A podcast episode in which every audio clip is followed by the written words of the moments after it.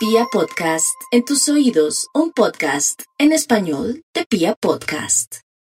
Antes de empezar el capítulo de hoy, les quiero recordar que desde este 18 de abril vamos a estar en la Feria del Libro hasta el 2 de mayo en Corferias de Bogotá, la feria del libro más grande de todo el continente, donde pueden asistir e encontrar nuestro stand en el número 220 del pabellón de artes gráficas donde tendremos para ustedes un stand de True Crime.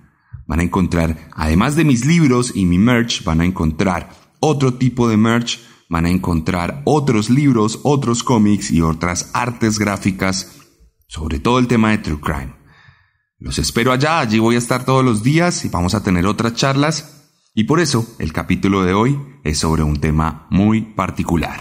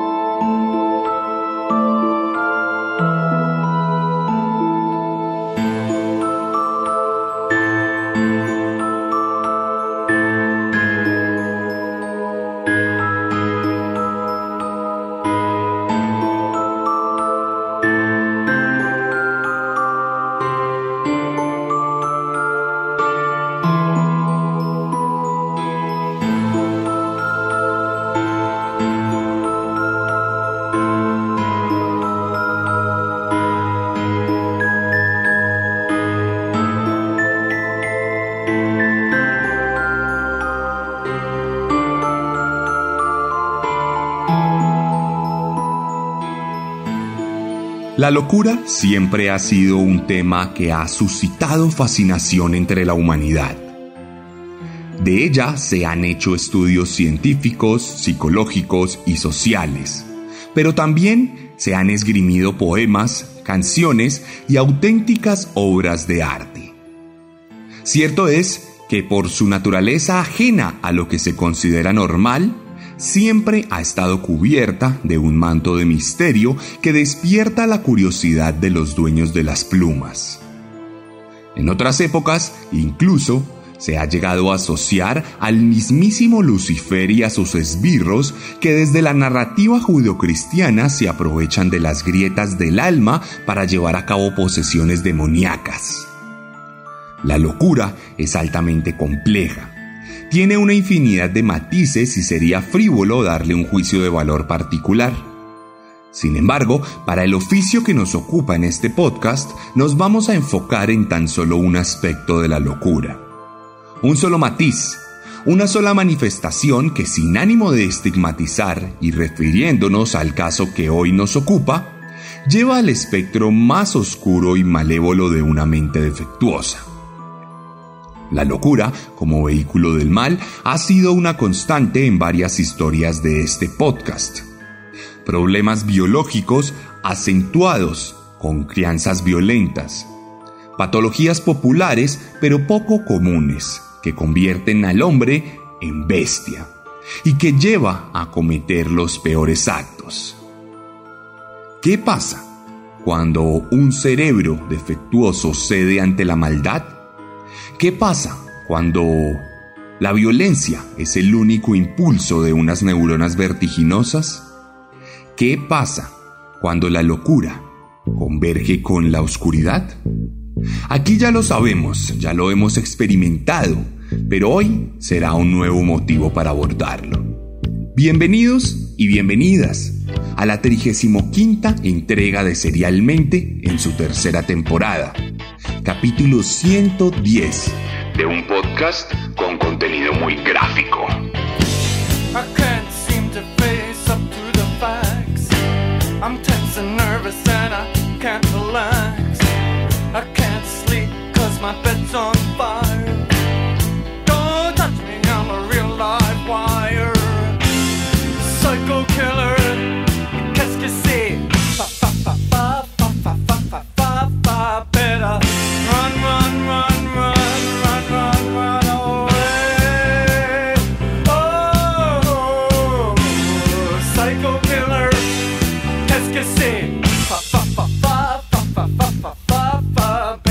les voy a contar una historia de mi país. Una historia muy reciente por lo cual no se sabe mucho del trasfondo de su protagonista, pero que nos permite viajar a las fauces más misteriosas de la mente humana.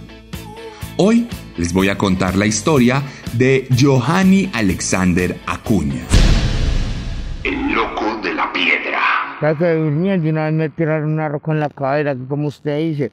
Estamos 10 por la gracia y en el Espíritu Santo.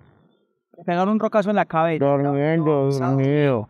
Y me mataron con una piedra en la cabeza. Eh, el soto, botadito, solito. Como quien dice, el cuello se piró y se lo abajo y perdió feo. A su marino le ofrecieron plata por matar a cualquier otro piro por el caliente. Esa piñala me la metió una mujer, vea, una mujer. La del cuello. La del cuello y, pa, y así de frente. Que era la apoyada mía. Me la metió así, tan. Esta mujer yo la cogí y la bañé así con alcohol. Cuando la iba a prender, me arrepentí para muy humilde ni. Se le, o sea, usted la iba a encender. Yo la iba a prender en vía, parce, en Y, vía. y le echó Que le hace, ya que lo que lo hace en la base y en el cuello todo. y, ¡Ay! Le la iba a prender. Parce, me arrepentí, no mi papá.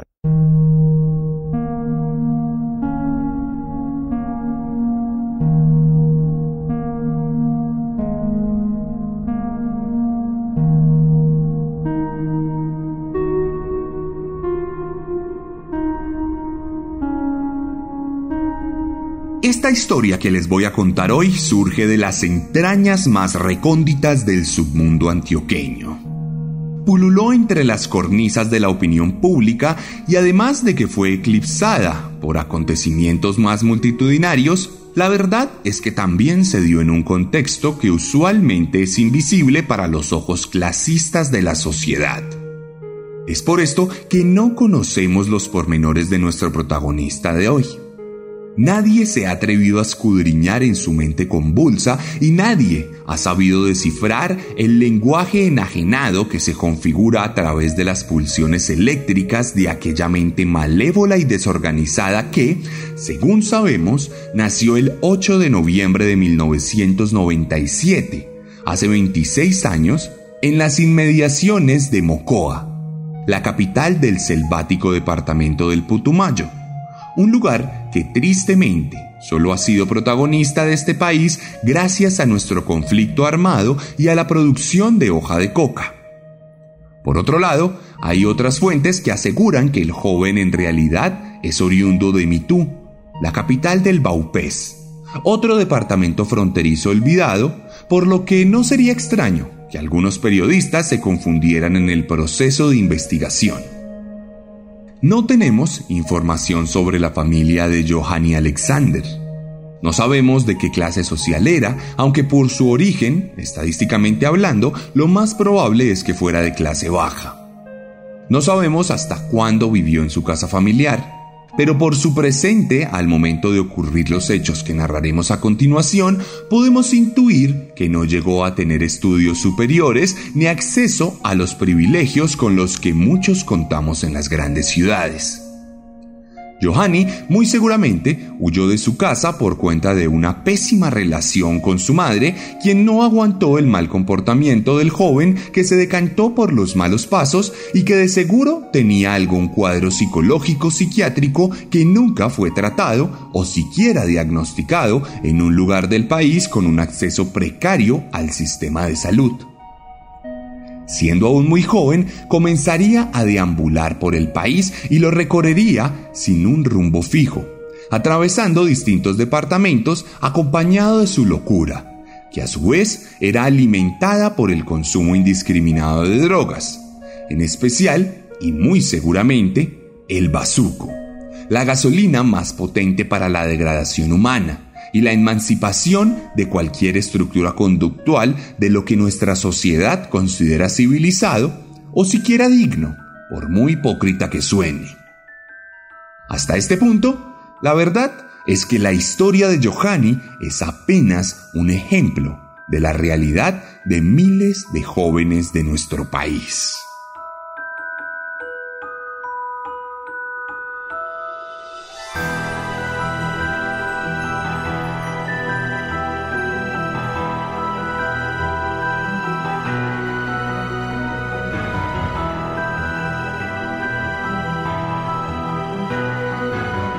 Se dice que durante este periplo y siendo aún muy joven, nuestro protagonista sufrió un fuerte ataque en medio de las tinieblas de una noche de esas en las que los demonios se apoderan de Colombia. Se dice que varios hombres lo golpearon al punto de dejarlo agonizante en un andén, ensangrentado y purulento. Se dice que allí pasó varias horas tratando de recuperarse y que a pesar de que pidió ayuda, no fue asistido por nadie, pues su naturaleza feral era vista con malos ojos, por lo que no hubo auxilio y el tormento se prolongó lo suficiente como para llevarlo a otro estadio de la locura. Johanny Alexander entonces logró levantarse y continuar su camino continuar su vida convulsa por las calles y las cloacas colombianas, hasta que un día llegó a Medellín, donde viviría por un tiempo considerable. Allí pudo asentarse en la calle como un hogar itinerante. Recorrió los barrios de la ciudad, viviéndola siempre desde una perspectiva sombría y nefasta. En su día a día, o más bien en su noche a noche, los únicos colores que teñían su existencia eran el rojo y el azul de las patrullas de policía que lo ahuyentaban cuando creía haber encontrado refugio. La calle está dura, siempre ha sido dura y mucho más para un indigente que sobrevive de la limosna de los transeúntes y de uno que otro cartón reciclado que permite comprar un sobrado de sopa en bolsa o un pipazo de bazuco que mitiga un poco el dolor de estar vivo. Johanny, mientras tanto, luchaba otras guerras adicionales que se fraguaban en su cabeza y que configuraban realidades alternativas en las que sus atacantes seguían al acecho y en la que la venganza se iba consolidando como el único objetivo factible y la única razón para seguir respirando. Entonces, otra vez, el infierno pondría una sucursal en la ciudad de la eterna primavera.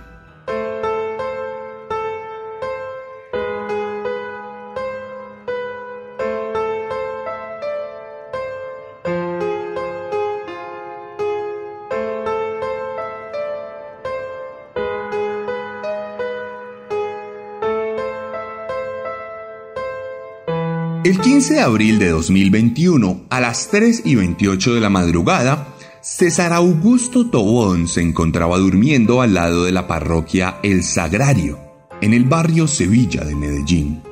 Entre cartones y cobijas húmedas, Tobón mitigaba su debilidad con un poco de sueño pesado que había aprendido a conciliar tras años de vivir en las calles. El hombre inconsciente nunca se percató de que otro colega itinerante se acercó a él con un bloque de cemento. Mientras soñaba plácidamente, su vida fue desgarrada por tres golpes certeros a la cabeza que le fracturaron el cráneo y que pulverizaron su maxilar inferior, convirtiendo su cabeza en una masa tumefacta e informe que manchó de escarlata las calles de la ciudad. Esto pudo ser constatado por las autoridades, pues a pesar de que no hubo testigos, el homicidio quedó grabado plenamente en las cámaras de seguridad del barrio. Algo que no sirvió de nada a la hora de ir tras la pista del criminal, pues los agentes apenas pudieron determinar que se trataba de otro habitante de calle. Algo que de igual forma no era más que una simple suposición. Siendo este un crimen de una persona en estado de calle, la verdad es que el caso no llegó a ningún periódico ni tampoco a ninguna oficina de la Fiscalía que verdaderamente se preocupara por dar solución diligente. Aquí hay que decir que por aquel entonces el país estaba debatiéndose en una vorágine de violencia urbana en la que las protestas del paro nacional habían devenido en una fortísima represión policial que se cobró la vida de más de 70 personas y que fue criticada por toda la comunidad internacional.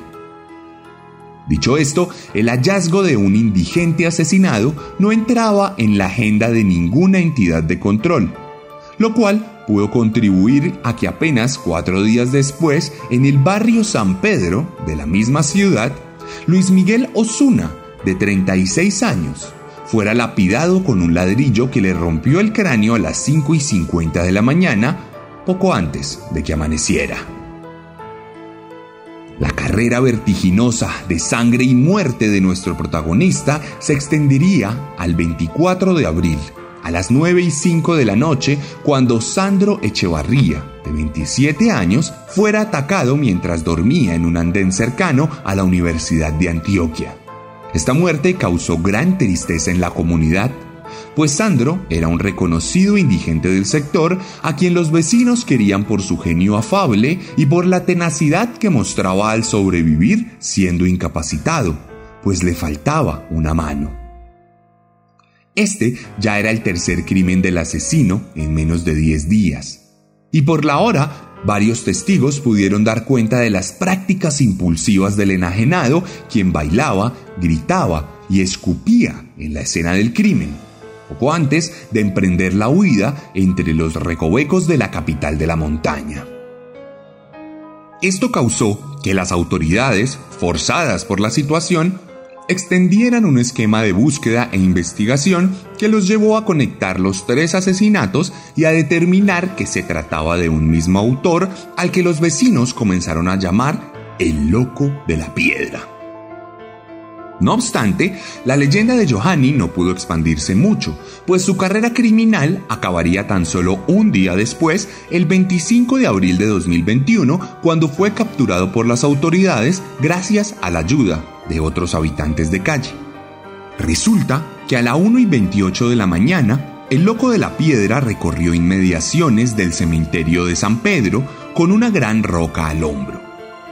Allí había varios indigentes, por lo que sus acciones fueron seguidas por otras personas que ya se encontraban prevenidas por la proliferación de muertes entre su población específica.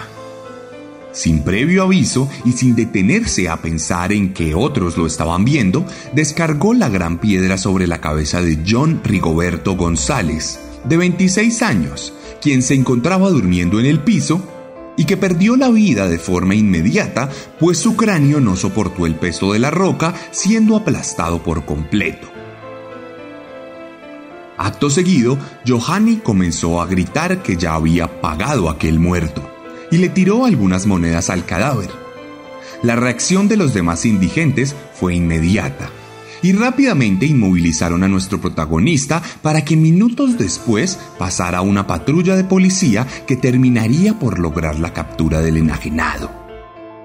En cuanto fue esposado, el loco de la piedra comenzó a gritar que había matado a alguien más en el barrio Manrique Central, por lo que la policía decidió acudir al lugar indicado para encontrarse el cuerpo moribundo de otro indigente con la cabeza fracturada, el cual fue llevado a un hospital donde infortunadamente perdió la vida tras dos meses de batallar en la camilla.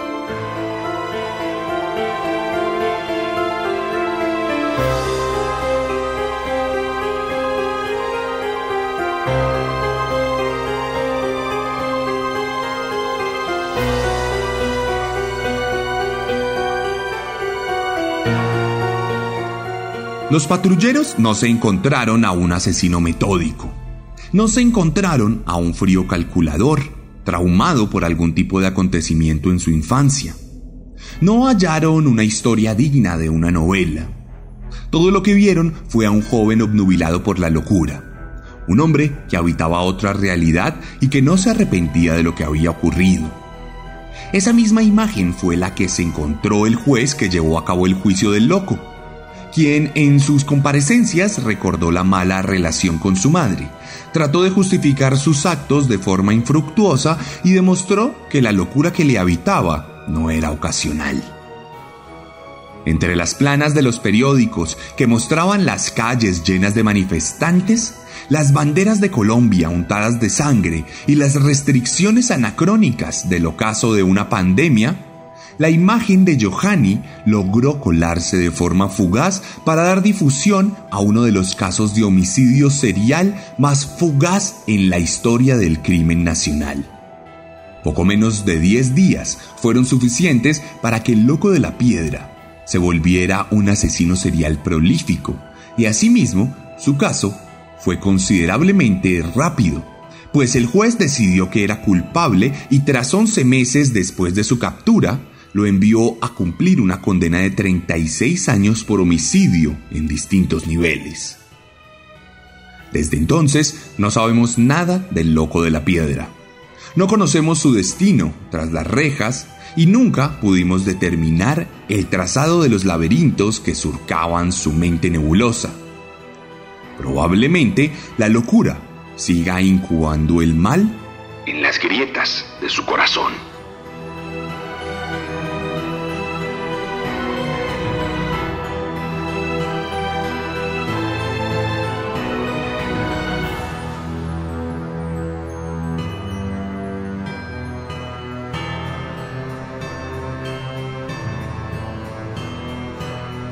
Y para contar esta historia me basé en un libro que ya les he recomendado muchas veces. Me basé en una nueva edición de Los monstruos en Colombia sí existen. Una de las mejores recopilaciones sobre asesinos seriales de nuestro país. Ya les he hablado de este libro, pero esta vez, y con motivo especial de la Feria del Libro que se viene, hemos invitado al autor de esta obra investigativa y de difusión que tantas historias nos ha regalado. Esteban Cruz es antropólogo, magíster en historia y docente. Escritor de varios libros, muchos de los cuales han sido catalogados como best sellers, que tratan sobre temas oscuros y secretos de nuestro país.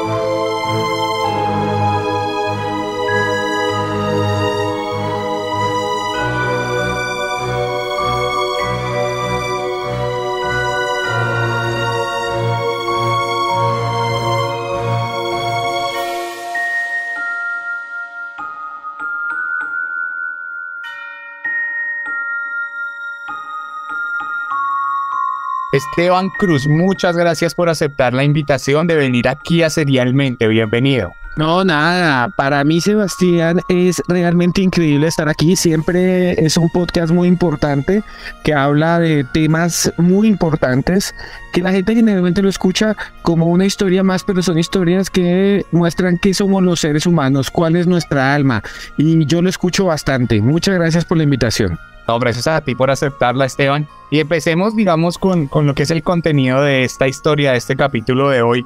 El loco de la piedra. ¿Cómo llegaste a esa historia? ¿Por qué terminaste contándola en tu libro?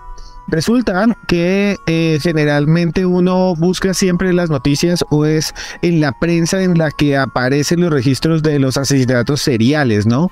Los casos terribles de personajes como Jeffrey Dahmer, Ted Bundy, que se han convertido en películas tan conocidos, llegan a nosotros a, a través de los medios, de los documentales, de las noticias. Y este caso fue todo lo contrario por primera vez eh, no fueron las noticias las que de alguna manera me llevaron a investigar la vida emergente de un nuevo asesino serial en Colombia. Fue realmente la comunicación de un antiguo estudiante mío, yo soy profesor de la Universidad del Rosario, la que me dio de alguna manera los datos que abrieron la puerta de investigación a este caso. Me llamaron una noche y me dijeron, profesor, vea que aquí en Medellín están apareciendo los habitantes de la calle con el cráneo roto y no ha aparecido uno, ni dos, ni tres, sino ya van cuatro. Y se dice que hay un tipo que está loco, que anda con un ladrillo, con una piedra y se la lanza a las personas y le rompen los sesos. Y entonces recordé a un asesino muy famoso de India llamado Stoneman, que es como el asesino del zodiaco de India, que atacó en Nueva Delhi y en Calcuta y que todavía no se ha podido capturar, que le llaman igual el hombre piedra y que atacaba, digamos, con ladrillos también habitantes de calle. Entonces me pareció increíble puede que sea un asesino serial. Y después ese estudiante me dijo, mire que eh, la policía está diciendo que sí puede serlo y que es eh, conocido en la calle como el loco de la piedra. Hoy en Relatos Criminales, Cubo le cuenta la historia del loco de la piedra. Se trata de Johnny Alexander Acuña Hernández, un joven de 23 años que se convirtió en asesino en serie tras matar sin piedad a cinco hombres golpeándolos con objetos contundentes como piedras, ladrillos o bloques de cemento en la cabeza. Este hombre fue el protagonista de una historia de sangre y muerte que parece salida de una película de terror. El loco de la piedra era un habitante de calle en Medellín y lo curioso es que sus víctimas también lo eran. A las personas que asesinó las atacó mientras dormía en las calles del centro y en la comuna Cuarta Arajuez en la capital paisa. Su primer crimen fue el 15 de abril del 2021 y en tan solo 10 días mató a todas sus víctimas.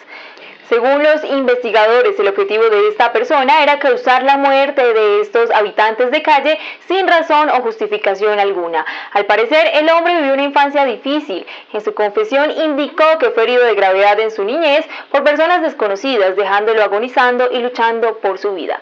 Esto lo motivó a preparar ataques contra personas habitantes de calle y matándolos de un solo golpe, sin dejarlos agonizando como lo habían hecho con él.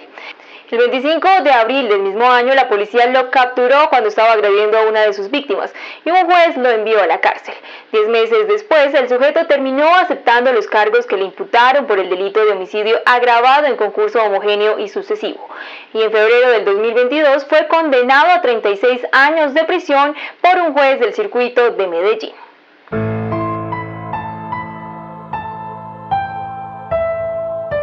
¿Y cómo fue el proceso de investigación para luego pasarlo al libro? ¿Cómo fue ese proceso, digamos, de, capturar toda la información que te llevó, digamos, a tener todo el espacio para luego transcribirlo y volverlo una historia más de este libro de los monstruos en Colombia si existen? Sí, el libro de los monstruos en Colombia existen con los otros asesinos como Garavito, como Pedro Alonso López, como los que aparecen siempre allí en este podcast de Serialmente. Este libro que tiene el contenido eh, de alguna manera de vida, de historia de vida de todos estos terribles asesinos seriales, pues de alguna manera tiene en este capítulo elementos que vienen de los mismos con los que construyó los demás. Primero, documentos judiciales.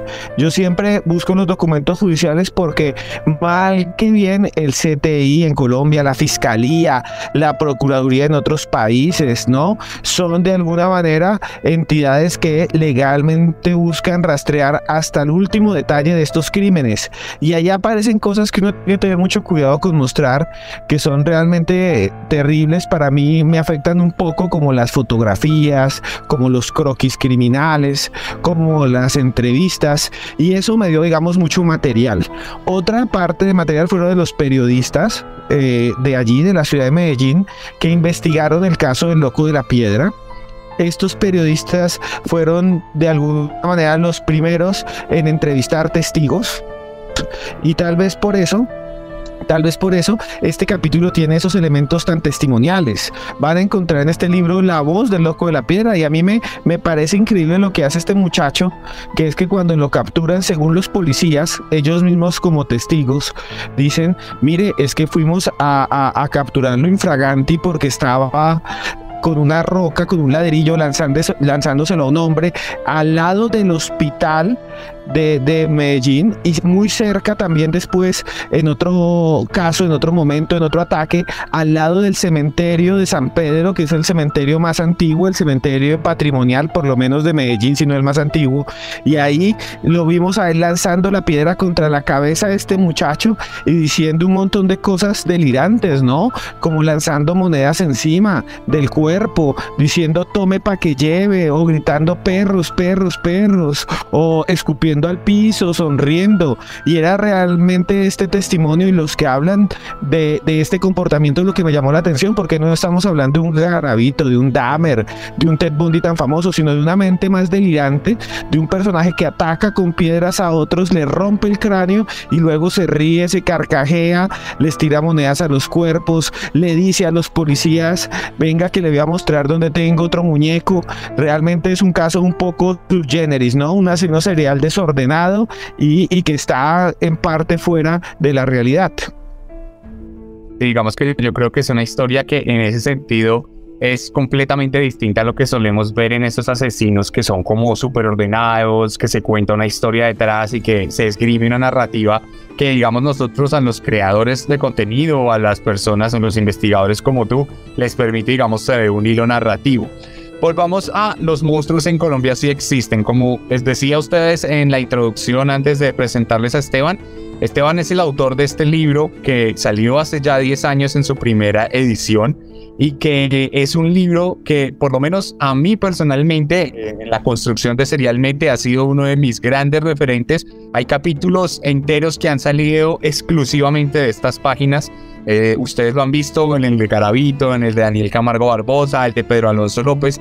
Es un libro que tiene una, una prosa muy, muy clara, muy fluida, que nos permite a nosotros poder tener eh, todos los, los, accesorios de la historia, todos los apartes de la historia de una forma dinámica eh, de difusión, de divulgación.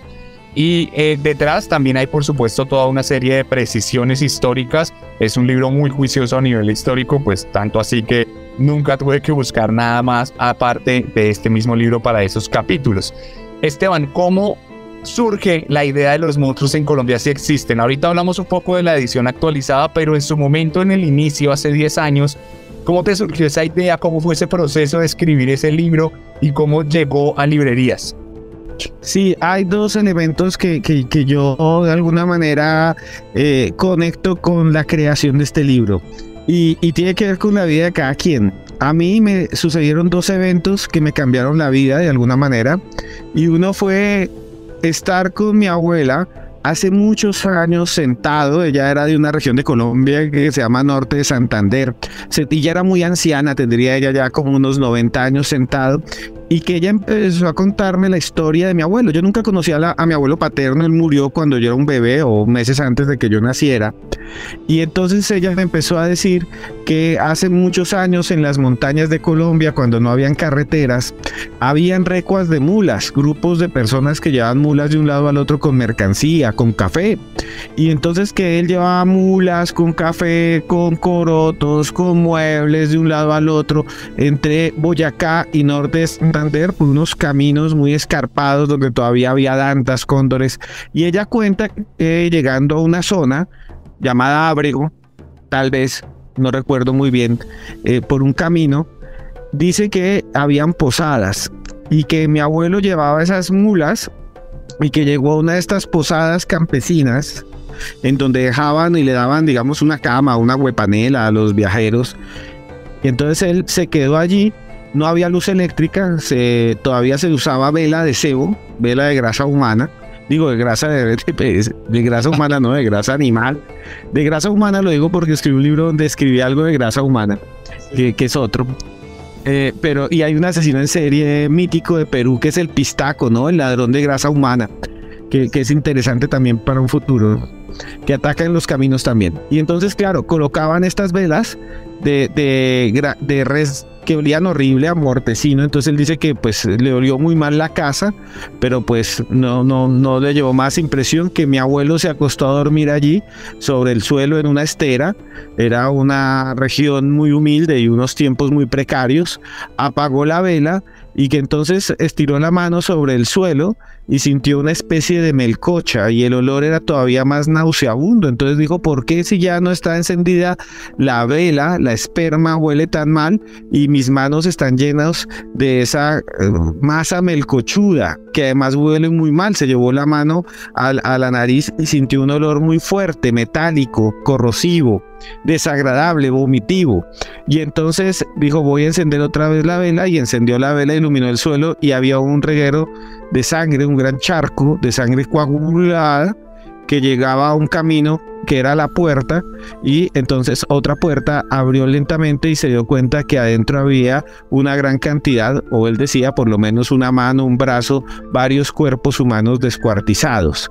Él se asustó y se lanzó por la ventana y salió corriendo y eh, después de unos años le contó a otros viajeros, a otros eh, de estos arrieros que recorrían las montañas y le dijeron, sí, Lo que pasa es que en esa montaña, en ese camino, en esa casa, el que se quedaba ahí lo mataban y lo descuartizaban. Y muchos fueron asesinados entre esas montañas colombianas y les robaron las mulas y les robaron todos, pero además los descuartizaban y mataron a cantidades. Y entonces me quedé pensando en cómo podía existir eso y de alguna manera lo asocié con los asesinos en serie, ¿no? Estaríamos hablando de que este fenómeno está en toda la historia y que muchos casos nunca serán narrados y que quedaron ahí. Dije, voy a narrar casos colombianos como el que le pasó a mi abuelo que seguramente escapó de un asesino en serie o de una banda de criminales asesinos. Y el segundo caso, muy rápido para contarlo, es que cuando estaba en la universidad conocí a un criminal muy famoso. Lo conocí porque también estudiaba en la universidad. Nunca supe que era un criminal, no lo voy a contar aquí porque pues eh, es un problema eh, o puede ser un problema. Lo conocí, hablé con él y me impresionó. Me impresionó porque no sabía que era un terrible criminal o, que había cometido crímenes tan fuertes y, tan violentos. Lo veía como una persona normal y entonces dije, quiero saber cómo es la mente de estos criminales. Y como antropólogo dije, voy a buscar a los colombianos, voy a entrevistar, voy a leer, voy a buscar documentos. Y así fue que surgió Los Monstruos en Colombia si existen. Genial, Esteban. Y yo tengo otra pregunta respecto a los monstruos en Colombia si existen. Es una pregunta que a mí me hacen un montón. Tú sabes que acá en Serialmente hablamos de un asesino cada capítulo. Yo también leí sobre varios asesinos para algún par de libros, aunque yo escribo ficción. Y eh, me han preguntado muchas veces qué se siente afrontar esas historias. Digamos que la forma en que yo las, las afronto es muy distinta porque mi proceso es de no ficción, perdón, de ficción mientras que el tuyo es de no ficción. Entonces, digamos, enfrentarte a esos informes eh, judiciales, a esos archivos, enfrentarte de pronto a las entrevistas, a las voces, a las víctimas también. ¿Cómo es ese proceso para ti o cómo fue en su momento? ¿Cómo impactó, digamos, todo lo que tiene que ver con tu estado de ánimo, con tu, digamos, eh, tu psique en general? ¿Cómo fue ese proceso? Sí, digamos que eh, siempre le hacen esa pregunta por qué escribir sobre asesinos en serie, cómo afrontar tanto horror, tanto dolor. Y yo creo que la respuesta es que uno lo afronta siempre teniendo de alguna manera al frente que se tratan de personas que han cometido cosas muy, muy oscuras, que han causado mucho dolor y que lo que uno hace al final debe servir para algo. Yo creo que lo que a mí me llamó la atención para crear este libro fueron también dos cosas, ¿no? La primera, entender la mente humana y en el libro van a ver detalles de la vida de Garavito, cómo vivió, cuál fue su infancia, eh, cómo mataba, cómo lo capturaron igual del monstruo de los Andes, del loco de la piedra que estamos hablando de él, pero siempre desde una perspectiva de no crear eh, eh, de ellos unas estrellas negras, unos ídolos, alguien venerable, ¿no? Sino exponer el horror como una forma de ayudar al lector a entender que estos son victimarios, que debemos protegernos, que existen en la sociedad, que están allí en cualquier esquina, que realmente es una realidad. Estos no son ovnis, ni fantasmas, ni, ni, ni nada más. Allá que seres humanos crueles y, terribles que pueden destruir familias enteras en un segundo y que, y que merecen estas historias ser enfrentadas, ¿no? Es como un espejo negro, ¿no? Es como, como ver el abismo. Yo creo que si uno ignora el abismo termina cayendo, ¿no? Si caminas por la cuerda floja y no miras de alguna manera que existe un abismo, no te das cuenta del peligro y en cualquier momento te caes y no te das cuenta y te mueres. Yo creo que hay que saber que existe la maldad para poder ir por el camino del bien. Y eso es lo que yo traté de hacer en el libro de los monstruos en Colombia si existen. Entrar en la mente de estos criminales, no para vanagloriarlos, ni, ni, ni para hacer un conteo de muerte que le gusta a mucha gente que no, que mató 120, no, que mató 200, no, que mató 20. No, no, no, no, no desde ese punto de vista, sino de un punto de vista humano, de ver que hay esas oscuridades, que hay eh, eh, esos lugares, esos resquicios donde las, de alguna manera, pulsiones retorcidas de estos personajes, de estas personas causan mucho daño y hay que abrir la puerta a eso para observarlo, para nunca cruzarla. Y yo creo que eso es los monstruos en Colombia si existen y yo creo que a todo el que le gusten los temas de los asesinos seriales, pues de alguna manera encontrará ahí un texto que lo va a confrontar con esas personalidades y que de alguna manera también le va a proporcionar eh, cierto sentimiento de investigación con ética, ¿no?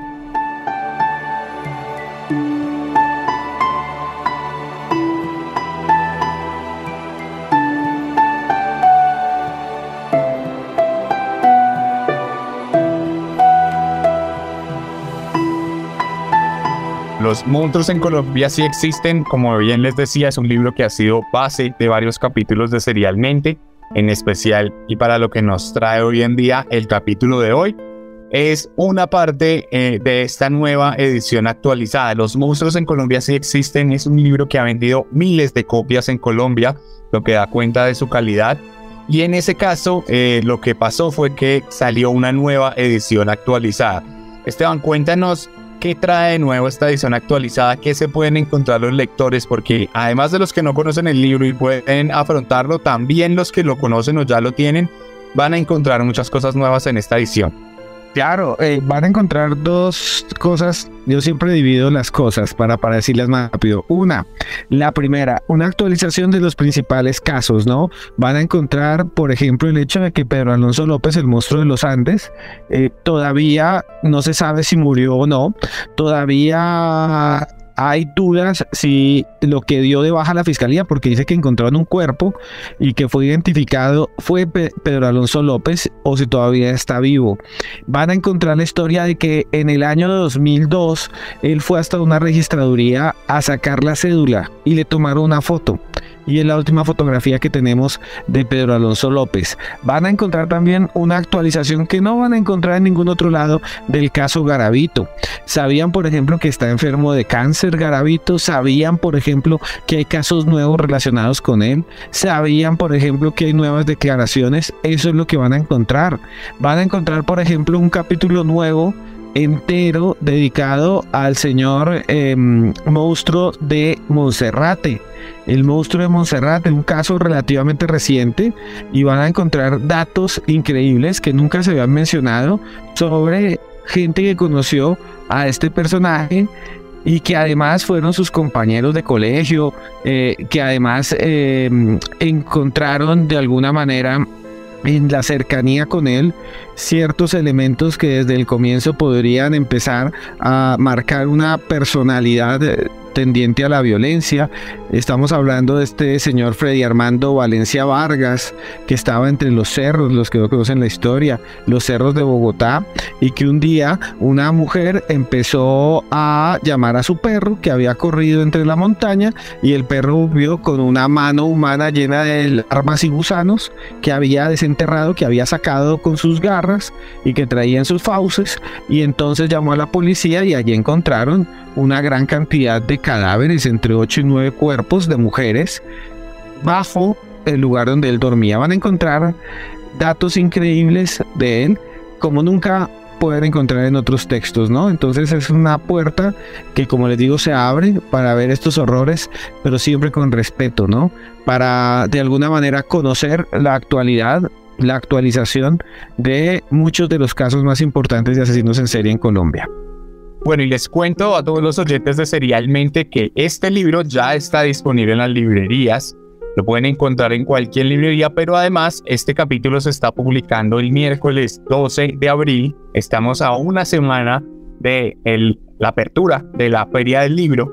Y empieza esta Feria del Libro el 18 de abril y va hasta el 2 de mayo. Recuerden que vamos a tener un stand de Serialmente dedicado al True Crime, donde van a poder encontrar cómics, libros, merch y todo tipo de cosas relacionadas al true crime, pero también en esa feria del libro van a poder asistir a la presentación de este libro de los monstruos en Colombia si existen en edición actualizada.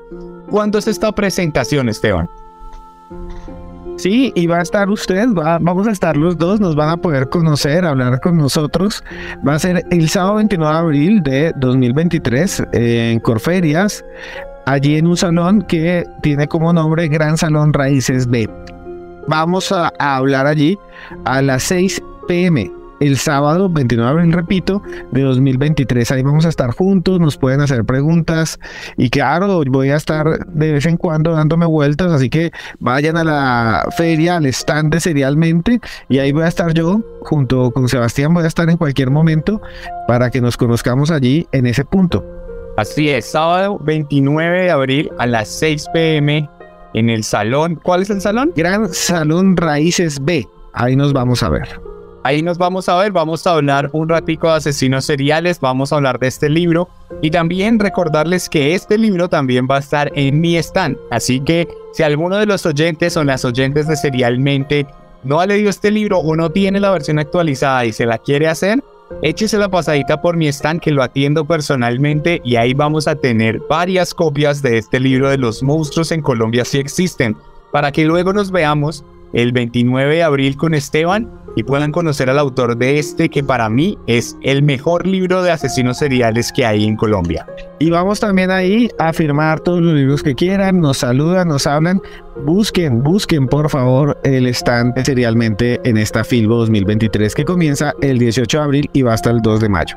Están 220 del pabellón de artes gráficas. Esteban, muchas gracias por aceptarme la invitación. Para mí, de verdad que es un honor haberte tenido aquí porque eres uno de los grandes referentes y una de las grandes fuentes para este podcast. Así que lo que alguna vez fue un agradecimiento al sí al aire, al silencio, por este libro que me permitió hacer varios capítulos. Hoy en día es un agradecimiento directo a ti. De verdad, muchas gracias por producir ese libro tan increíble que es una base para nosotros y gracias por aceptar esta invitación y nos vemos el 29 de abril.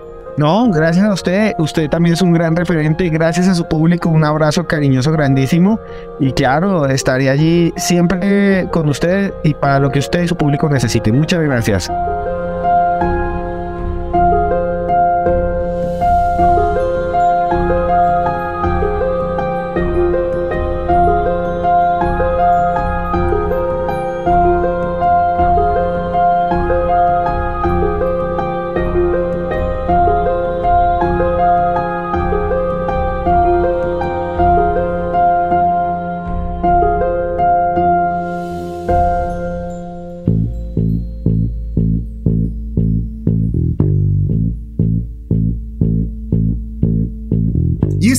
Historia de Johanny Alexander Acuña, aquí en Serialmente.